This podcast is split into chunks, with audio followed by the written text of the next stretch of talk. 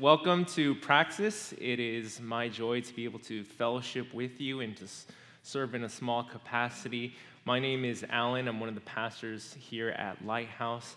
And as a fellowship group, as a young adult singles ministry, we have been working our way through uh, Paul's letter to the Romans. And as uh, Jason mentioned, and as uh, ministry associate Chris referenced in the beginning, we are in Romans chapter 7. And um, go ahead and take your Bibles and open there. We're so grateful to be expositing this rich book. And we need all parts of Romans um, because we understand that being nourished and a healthy, strong, well rounded Christian means uh, studying even portions that may be difficult, that may be more heavy on the doctrine side. We come to such a passage tonight, but I trust that God's word will be just as living and active. So follow along as I read our passage for us. We're going to be studying Romans chapter 7, verses 7 to 13, and we will pray for the Lord's help. Romans 7, beginning verse 7. This is the word of God. What then shall we say? That the law is sin? By no means. Yet if it had not been for the law, I would not have known sin. For I would not have known what it is to covet if the law had not said, You shall not covet. But sin, seizing an opportunity through the commandment, produced in me all kinds of covetousness. For apart from the law, sin lies dead. I was once alive apart from the law, but when the commandment came, sin came alive, and I died. The very commandment that promised life proved to be death to me. For sin, seizing the opportunity through the commandment, deceived me, and through it killed me. So the law is holy, and the commandment is holy and righteous and good. Did that which is good then bring death to me? By no means. It was sin, producing death in me through what is good, in order that sin might be shown to be sin, and through the commandment might become sinful beyond measure. Let's pray. God, we are in dire need of your grace, grace that delivers us from our sin, and grace that illumines the mind to understand weighty truths that would not only settle and lodge in our heads, but trickle down and hammer at our hearts, that we be convicted and moved to transformation, change. We know that this is not something that is brought about by our own strength and effort, but we plead for you to intervene. Lord, to, to pierce us, to leave us undone, that you might build us up and make us more like Christ. And so give us eyes to see, to behold the, the beauty of our Savior uh, in light of dark and hard passages like this. We ask that your Spirit would be here to guide and bless our time. In Jesus' name I pray. Amen. Well, I want to start with a thought experiment, nothing too difficult. And you don't have to say it out loud, but in Genesis 2, what were God's instructions to man in the garden? You can take a few seconds if you need to jog your memory. But what were God's instructions to man in the garden? Now, how many of you recall it kind of like a prohibition, like, you shall not do so and so? How many of you remember it as an exhortation, like, you shall do this or that? Well, here's what God commands in Genesis 2, verse 17 You may surely eat of every tree of the garden, but of the tree of the knowledge of good and evil you shall not eat. For in the day that you eat it, of it, you shall surely die. Now, my guess, we didn't, you know, show by sign of raising our hands, but my guess is that most of us remember God's instruction as limiting, in the negative. Don't eat this tree. And just that. Sure, this is only one data point, but I think it fits in and accords with our natural reflex. our default attitude when we hear commands. What stands out to us is how they inhibit, how they restrict, how they impede upon our freedom. And I suspect there's something deeper going on. Perhaps it surfaces our disposition, our gut instinct to bristle, to resist, to reject and rebel when someone else imposes their will upon ours. And certainly, if you know the story, that's how things unfold in Genesis 3.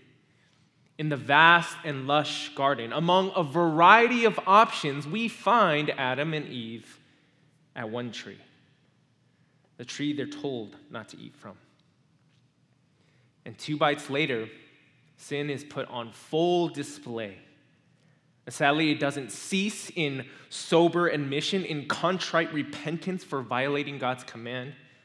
No, instead, excuses are made, right? Fingers are unholstered and directed and aimed at each other. The woman to the serpent, the man to his wife. No one takes ownership. And reading this, we see that through this kind of defense mechanism. I mean, it doesn't work on us when we're the victim, when we're the one wronged. But that doesn't prevent and preclude us from attempting this method on others, on our friends, on family members, on God. You see, we are our own best lawyers, quick to justify our sin rather than to confess it. We'll point anywhere besides ourselves. We'll point to circumstances. You know, I didn't get much sleep. I was in a rush. We'll point to other individuals. You know, she's annoying or he's so sensitive. We'll even point up, accusing God as if he has a role in our transgression. And you take a step back and you think about that. It's craziness. But crazy people will do anything and everything to worm their way out of guilt. Well, tonight, the Apostle Paul sets the record straight. He will not allow us to escape and wiggle away. And this is really for our good because a proper understanding of our sin and the law then paves a way for a proper embracing of the good news of Jesus Christ. We need to remember Paul's intention in the book of Romans. He is attempting to unveil the glory of the gospel, the power of God in salvation, the righteousness of God appropriated by faith. But we can only get there when we acknowledge the bad news first, where the root issue lies, what needs addressing me and you. So, what Paul seeks out to do in our passage tonight is to explain the dynamic between our rebellion and God's command, our sin and God's law. What is the exact relationship between the two? After all, if sin seems to always ride on the law's coattails, does this mean the law is bad? If the law arouses sin, is the law complicit? Is the law at fault? The apostle begins to answer this question through our first point tonight. We look first at sin manifested through the law. Sin manifested through the law. Return to verse 7. Paul writes, What then shall we say? That the law is sin? By no means. Yet if it had not been for the law, I would not have known sin. For I would not known what it is to covet if the law had not said, You shall not covet. Now, apart from the law, we have something called a conscience. God gives us a conscience as an aid, something to assist us. It sounds the internal alarm when we do something wrong. But like any security system, it's not perfect. It can be defective. It can be dulled. It can be flat out ignored. You know, I may feel some remorse, some tinge of regret for eating my kids' Halloween candy the first time. But guess what? The second time, it's not there. I may just shrug my shoulders just so I can help myself to their Skittles. It's just an example, fictional one. But the conscience is, yes, it's a decent guide, yet it's not foolproof. Well, the law grants clarity where our consciences can't. We may feel guilty when we do certain things, but the law reveals whether we truly are. It becomes this rubric for grading, a benchmark, if you will. You see, I can have a vague notion that I'm tall. You know, maybe I compare myself to others to get an idea of my height. But if my point of reference is only NBA players, well, I'm going to conclude I'm short. On the other hand, if I am sizing myself up with small, tiny Asian girls, well, then I might conclude I'm ready to play in the NBA. What I actually need then is a standard. A standard. Measuring units and a ruler to get to the specifics, to know that I am five foot, ten and a half. And that half is important. Don't laugh. Don't cheat me of my half inch. Well, one of the law's functions is to be this rigid, this clear standard. It provides an accurate read, a way to describe what righteousness should look like. So that when you and I don't measure up, it's not subjective and open to debate. We don't compare ourselves with each other and say, well, at least I'm better than so and so. No, our sin becomes plain and evident against the backdrop of the law. Commandments written in black and white spell out for us what is right, what is wrong. But there's another thing the law teaches it places our crimes and transgressions in their proper context. Here's what I mean there is a big difference between knowing we've done wrong versus knowing that we've sinned against God. One is an opinion. You know, like, oh, I guess it's bad to punch people. But the other, the other is relational. You know, God says it is God who dictates. It is not proper to express your anger unrighteously. The law assumes multiple parties involved. You know, when we break the law in the South Bay, we commit an offense punishable by the city of Torrance. And when we break God's law, well, friends, we are accountable to God Himself. The law then manifests our sin and the one we've offended. And before we can feign ignorance or plead innocence, Paul cites a particular commandment to bolster his argument and hold us all accountable, all culpable. The apostle quotes the last commandment, number 10 of the 10 commandments You shall not covet. You know why? Why this particular one? Because this commandment cuts to the quick and gets to our hearts.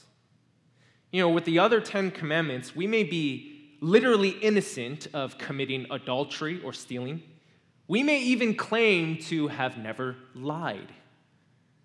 These other commandments are more external in some sense, visible, verifiable. But covetousness is an inside job. It hides and operates beneath the surface, behind the scenes. In fact, you could say that covetousness is involved in the source of all these other violations. That you steal because you covet something that's not yours. You commit adultery because you covet illicit sex. You bear false witness because you covet comfort or pristine reputation. And Tolkien did a masterful job of capturing this through his character, Gollum or as you might affectionately know him as Smeagol. And what was Smeagol's main role in the story? Well, this wretched creature visibly manifests how repulsive and horrible it is to covet.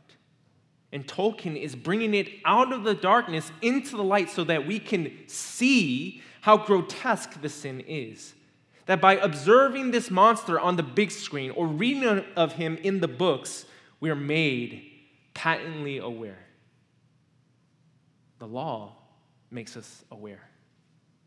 Paul is attempting to capture the ugliness of our sin by highlighting just one coveting. You see, before the law, we observe our reflection, our ugliness exposed, our secret sin brought to the light. Through the law, sin is no longer this abstract, this vague notion or idea. It is made concrete. This is sin when you murder, when you cheat, when you covet. Sin is manifested through the law. Our second point sin manipulates through the law. Continuing on in verse 8, but sin, seizing the opportunity through the commandment, produced in me all kinds of, of covetousness. We'll stop there. Now, this word picture here is very vivid. Paul is utilizing military language. That sin is at war, it is ruthless, it strategizes and plots how to win the battle. And the path to victory, it seizes the opportunity to sin more through God's law through something that Paul will later say is good, holy, and righteous. And yet sin perverts it to perpetuate itself. It hears God's command, and the impulse is to head in the other direction. I mean, think of the Old Testament. You have the people of God, the Israelites, and they receive the law. And after they are commanded not to make any idols for themselves. Do you remember what happens next? Poof. Out of nowhere, from this fire, emerges the golden calf. Now, let's not be in a rush to judge. Though many centuries may separate us from these Jewish ancestors, I don't think we're very different. You see this in kids. You know, you give a boy a baseball bat, and at first, He's only aware of using it as it is designed to hit a baseball, right? Baseball bat to clobber baseball. Makes logical sense. But then if you instruct and inform him, don't hit anyone with that bat, it's like a switch goes off, right? It's like, I can be Bam Bam from the Flintstones, right? I can wreak mayhem upon people. You know, you give the command, you can see the revelation spark in his eyes. I can use this bat to hit other things plants, windows, siblings. The list goes on and on. This bat is an awesome weapon of destruction. Paul is unearthing something intuitive within each of us. This is how much sway sin has on us. When given the opportunity to obey or disobey, Prior to Christ, we always gravitate towards the latter. Sure, there may be occasions where we might comply, but only if it already matches up, if it aligns with what we already want to do. But when it doesn't, well, then sin is stirred. The forbidden fruit entices, prohibitions provoke. We are given new ideas how to exercise our rebellion. Our eager response to the law is not to comply, but to defy. It's why we have this tried and true parenting trick called reverse psychology. Just consider that. Reverse psychology works precisely because we expect the opposite. We anticipate disobedience. So we tell the child, don't clean your room because that is the way to dupe them into cleaning their room. And that's what Paul means here in verse 8 that covetousness uses these other commandments to deploy their wicked purposes as new entry points, as its playground. When we're prohibited from adultery, stealing, and lying, it ignites our sinful desires. We sneer, why not? Why not? Instead of regarding God and His commands, we look around us and grow green with envy. Our covetousness thrives when we come to realize I don't have the spouse, the material possessions, or reputation I want. And with more laws come more occasions to break them. And talk about total depravity. Sin seizes the opportunity to spread until we're infected through and through. And its goal is death. Which leads us to our third point. All of this sin manifesting through the law, manipulating the, the law, all of it is aimed towards one end sin murders through the law. Sin murders through the law. That second half of verse 8 For apart from the law, sin lies dead. That's curious. What does Paul mean here when he speaks about sin lying dead? Is he contradicting all that he has previously taught in the earlier chapters of Romans? No. What he means is without commandments, without prohibitions, we've got nothing to sin against. We just do what we want. Sin appears dead. It's undetected because it's unaddressed.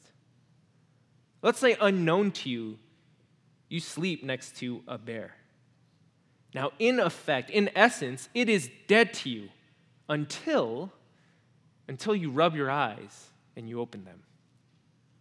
Paul elaborates on this concept in verse 9.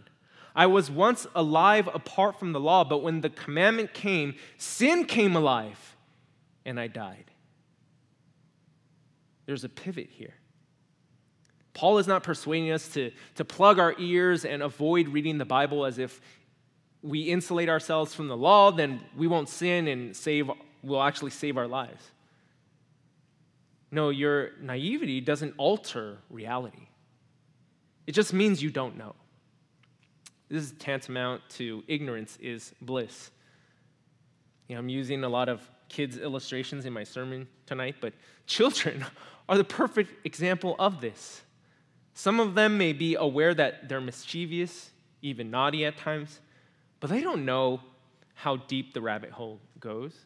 They don't grasp the depth of their uh, depravity, the gravity of their sin. They just chalk it up to human nature, right? Like, I'm crying, I'm whining, or I'm mean because I'm not getting my way.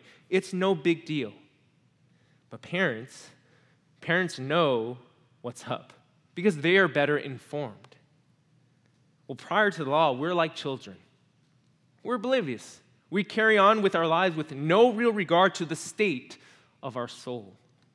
And sure, we might feel bad for mistakes made or how we hurt people with an insensitive word, but we chalk it up to human nature. Well, no one's perfect.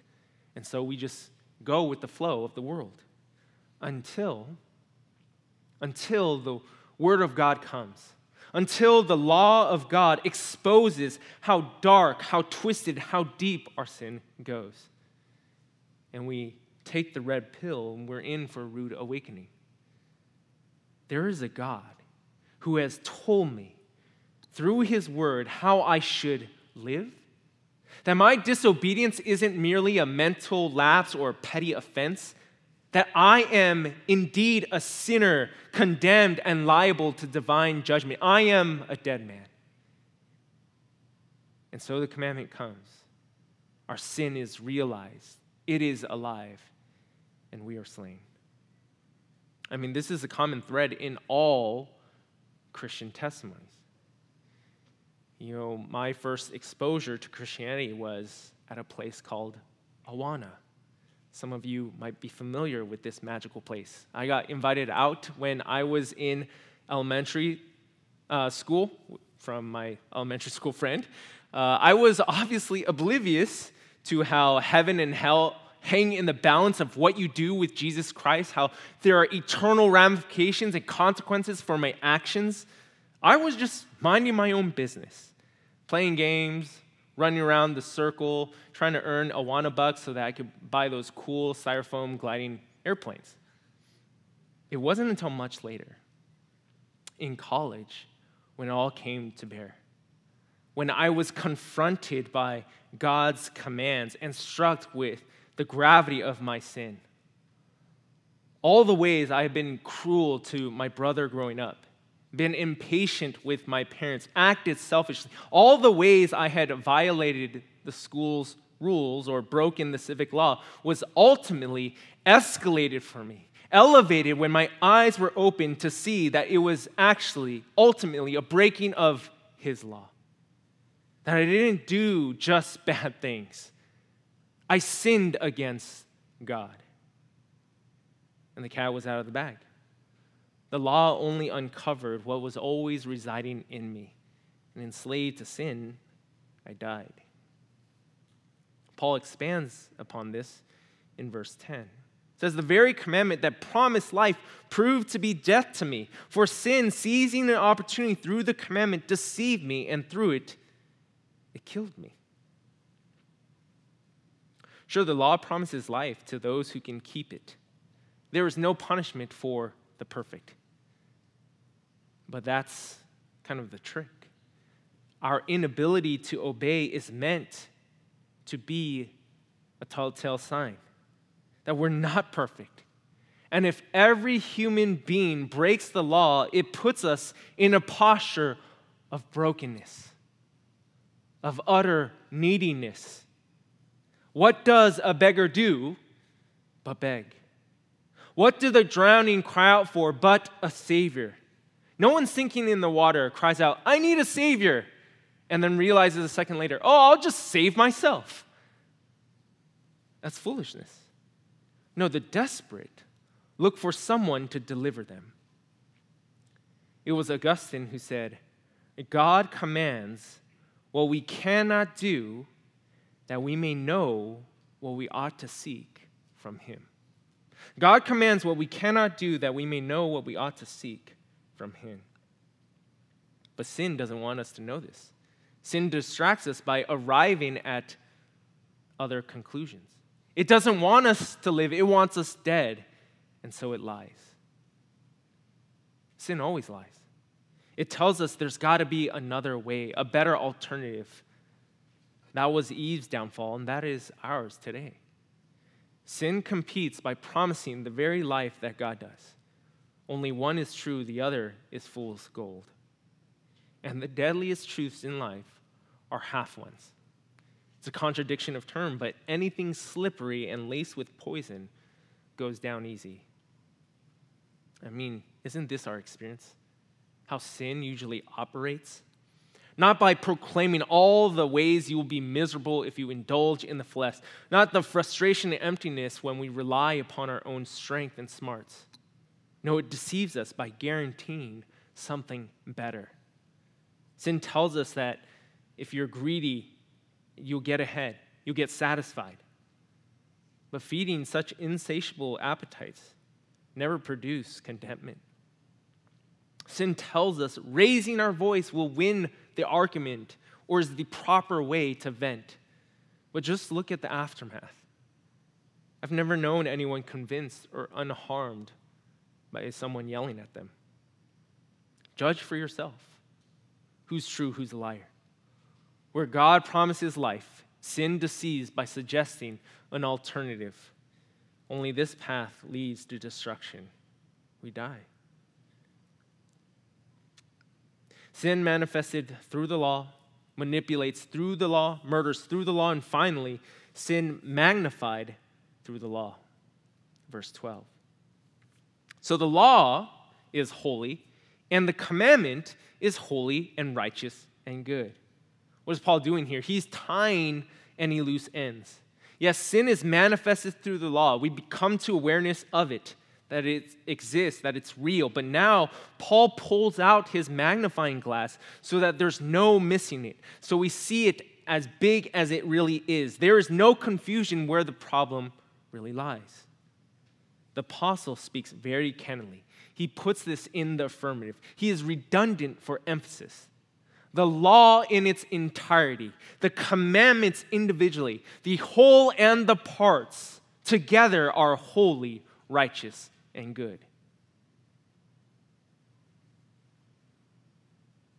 So he concludes in verse 13 Did that which is good then bring death to me? By no means. It was sin producing death in me through what is good, in order that sin might be shown to be sin, and through the commandment might become sinful beyond measure. So Paul is dividing it up, he's separating the pieces. The law is good, sin is what's deadly. The issue is not the law, but sin. You know, you don't blame drunk driving on the car. Or another example, if an MRI reveals a tumor in the body, you don't berate the MRI scanner for the results it produces. No, the cancer is within. So Paul here absolves the law to isolate the illness. The law, the commandments aren't bad. They only reveal how bad our sin is. They magnify what's cancerous. Now, that's not a very high note to end on, right? But that's where we're landing the plane tonight. So, what are we supposed to do with a passage like this? Well, let me close with one simple ex- exhortation, one application to really meditate on and ponder. Examine how you think through, how you live, how you relate with the law. And I don't mean just the Ten Commandments, but the, what it represents. The law, works based, performance, righteousness, does that match God's design? Because He desires for the law to not be the terminus, to not be the ultimate standard, to not be your solution. He designs for the law to lead you to Christ. First, this will require humility. In Snow White, the, the wicked witch is notorious for her fixation with her own appearance, her own image. You know, mirror, mirror on the wall, who's the fairest of them all? She's enamored with herself, wanting to be the best, the prettiest of them all. In a word, she is prideful. And as long as she hears what tickles her ears, as long as she sees what she likes, there's no trouble. It's when the mirror tells her a truth that differs from her perceptions that she becomes enraged. So the same. The law holds a mirror to us, to our souls? Do we have the humility to accept what we see as truth from God, or will we stubbornly refuse because it is safer? It is more soothing to be delusional. We must die one way or the other. We either die to our ego or we die in our sin. But listen, this pill isn't as hard to swallow as we might think. I think we often forget how the story ends.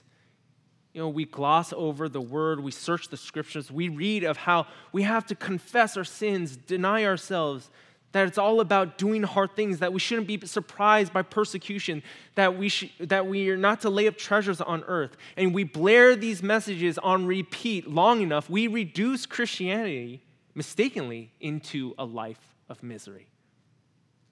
But that stops too short. You see, we sell all that we have so that we can buy the treasure hidden in the field. We endure momentary afflictions because it is preparing for us an eternal weight of glory. We deny ourselves so we can follow Jesus. We confess our sin, not to throw a pity party, but to cling to Christ as Savior. Broken by the law, dead in our sin, there is wholeness and life in Jesus Christ. That is where the law is supposed to get you to be a launching pad away from yourself, away from others, to Christ, our Lord and Savior.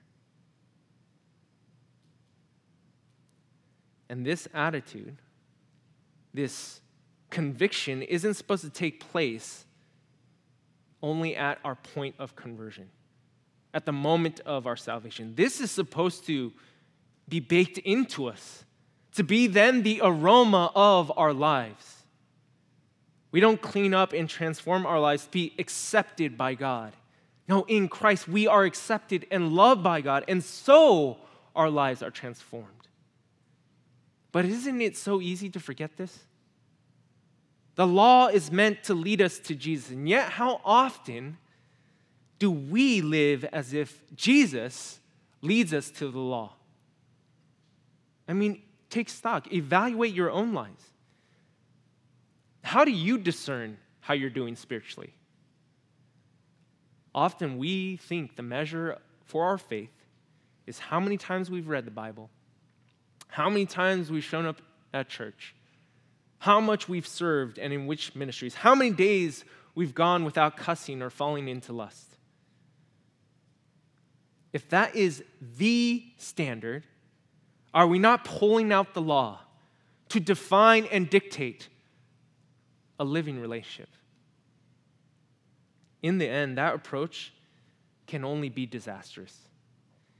It'd be like trying to gauge the health of my relationship with my wife or anyone else for that matter based on sheerly and solely how many minutes I spend with her, how long it's been since I've lost my temper, how much money I'm willing to spend on a gift for her. It's a lot, just FYI. But sure, these areas, you know, they may be helpful, they may assist, provide some level of insight. You know, if I'm not willing to buy her lunch, that may indicate something has gone terribly wrong. But the most important metric shouldn't be a dollar amount. Praxis, we need to be very careful of keeping score on something that's not a game. If we do that, we lose sight of the person and trade him in for a program. We return to a system of works based righteousness, forfeiting knowing the one who is lovely, gracious, compassionate, and kind. So, what's the remedy? Yes, be bankrupt before the law, be devastated by sin, but all for the sake of knowing Christ, in order that you might delight in Him and Him alone. Just like how you learn how to inter- interact the more time you spend with a person. When the focus in the Christian life is communing, loving, and relating with Jesus, then the proper responses and actions will follow. It's why in the, in the Gospel of John, Jesus calls us to abide in Him, to live, dwell, to, to make home with Him. Because when you live with a person, you don't need everything spelled out for you for every single occasion. You just know how to interact, you just know how to love one another.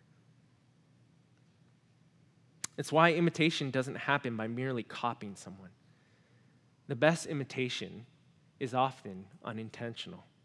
When fostered through a relationship, when the law doesn't lead you to be pre- preoccupied with strict law keeping, but leads you to the goodness and glory of Jesus Christ.